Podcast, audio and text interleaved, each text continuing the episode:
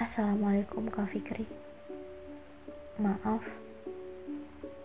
Maaf sekali. Aku hanya bisa mengirim teks ini. Bukan karena aku tak mau berjumpa kakak. Namun ada hal yang selalu mengganjal dalam benak Dela selama ini. Hadirnya kakak sangat membuat Dela senang. Bahkan Dela bisa seperti sekarang, menjadi Dela yang sebenarnya. Terima kasih kakak sudah hadir di kehidupan Dela.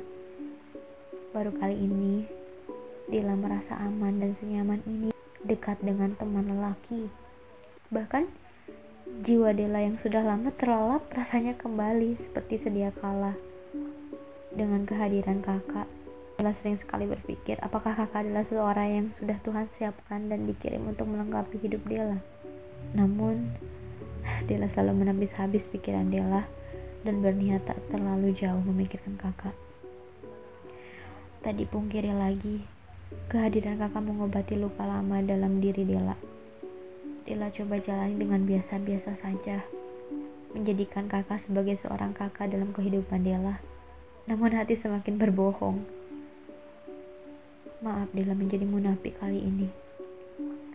Jujur, Dela benar-benar takut perasaan ini semakin jauh.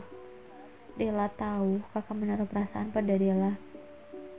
Sejak kita bertemu, Dela rasa kakak terlalu baik untuk Dela dan Dela tuh terlalu jahat untuk kakak. Hati Dela tertarik pada perasaan yang rumit. Dela tak punya tempat untuk menaruh cinta dalam hidup Dela. Sosok kakak mungkin bisa jadi pendamping di masa depan. Namun hati Dela belum sejauh itu, Kak. Dela tak punya banyak tenaga untuk bicara langsung dengan kakak Dela terlalu lemah dalam percintaan. Namun Dela nggak mau melewat, namun Dela tak mau melewatinya untuk saat ini. Karena Dela tahu sebelum ada seseorang yang menyeret Dela jauh ke pelaminan dan berjab kabul di depan ayah Dela. Dela bukan milik siapa-siapa, iya nggak sih kak? Dan Dela layaknya hamba yang masih banyak celah Maaf Dela gak bisa berjalan lebih jauh bersama kakak. Dela terlalu banyak dosa. Namun Dela tak mau menambahnya dengan menjalin hubungan tanpa status dengan kakak. Selama ini Dela hanya menganggap kehadiran kakak adalah penawar dalam kesakitan hidup Dela. Namun hanya sebatas penawar. Kak lebih. Kakak belum bisa menjadi obat untuk Dela. Kakak hadir membawa cinta namun Dila belum bisa membalasnya. Untuk itu, teks ini hadir untuk memberitahu semua isi perasaan Dela. Dela sangat bahagia bertemu dengan kakak. Maaf.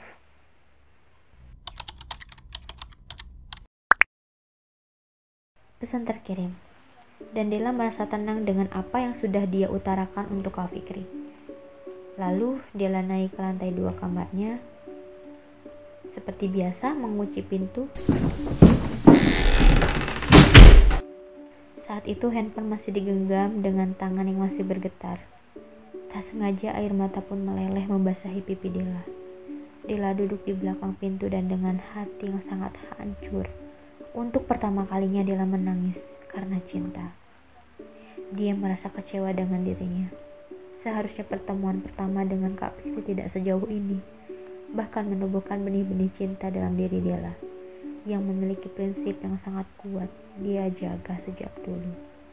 Sesekali dia lihat chat pertama yang Kak Fikri kirim, lalu dia balas dengan sambutan hangat. Lalu mulai percakapan bahkan sampai sejauh ini.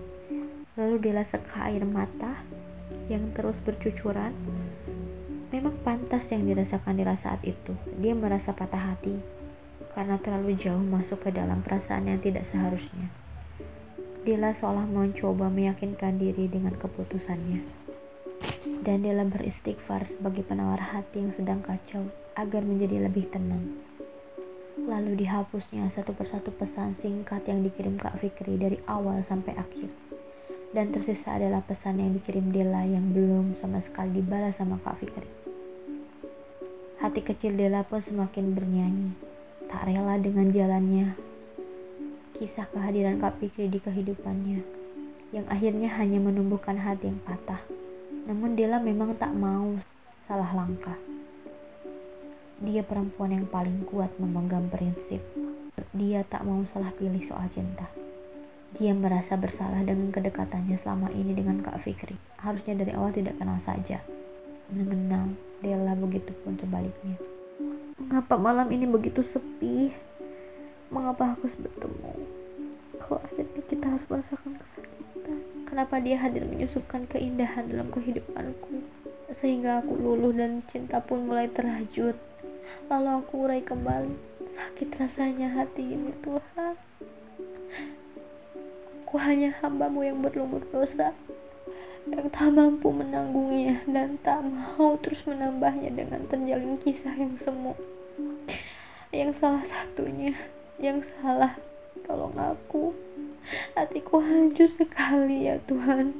Guman Dela yang sangat menyayat di rumah Kak Fikri yang baru saja pulang dari luar kota tampak lelah karena perjalanan yang sangat jauh. Duduk di atas tempat tidur sambil membuka dasi dan mengeluarkan handphonenya dari tasnya. Lalu dia melihat ada beberapa pesan yang belum dia buka. Dia baru sadar ketika satu pesan paling atas dia buka ternyata pesan singkat dari Dela.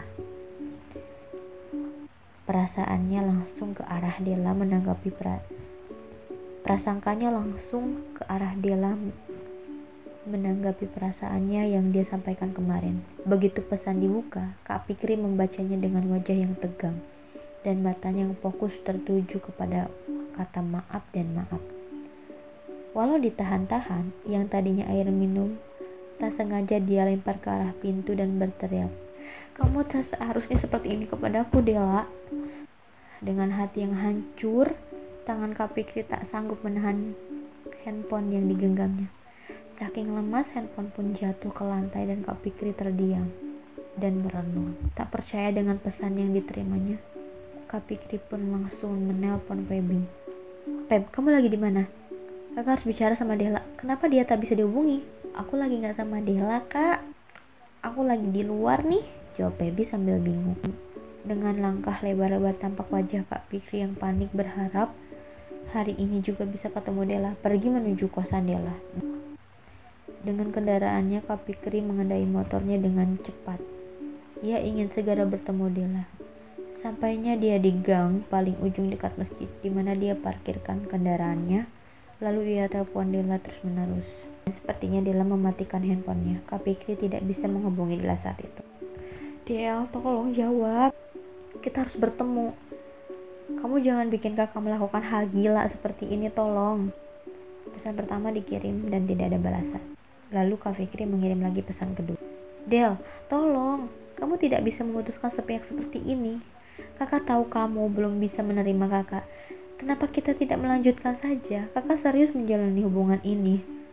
Kakak ada niat baik ke depannya, tolong jangan begini. Dengan wajah yang putus asa, Kak Fikri mondar-mandir di depan masjid. Lalu Pebi yang baru pulang dari kampus melihat Kak Fikri yang dan menghampirinya dan mencoba menenangkan Kak Fikri.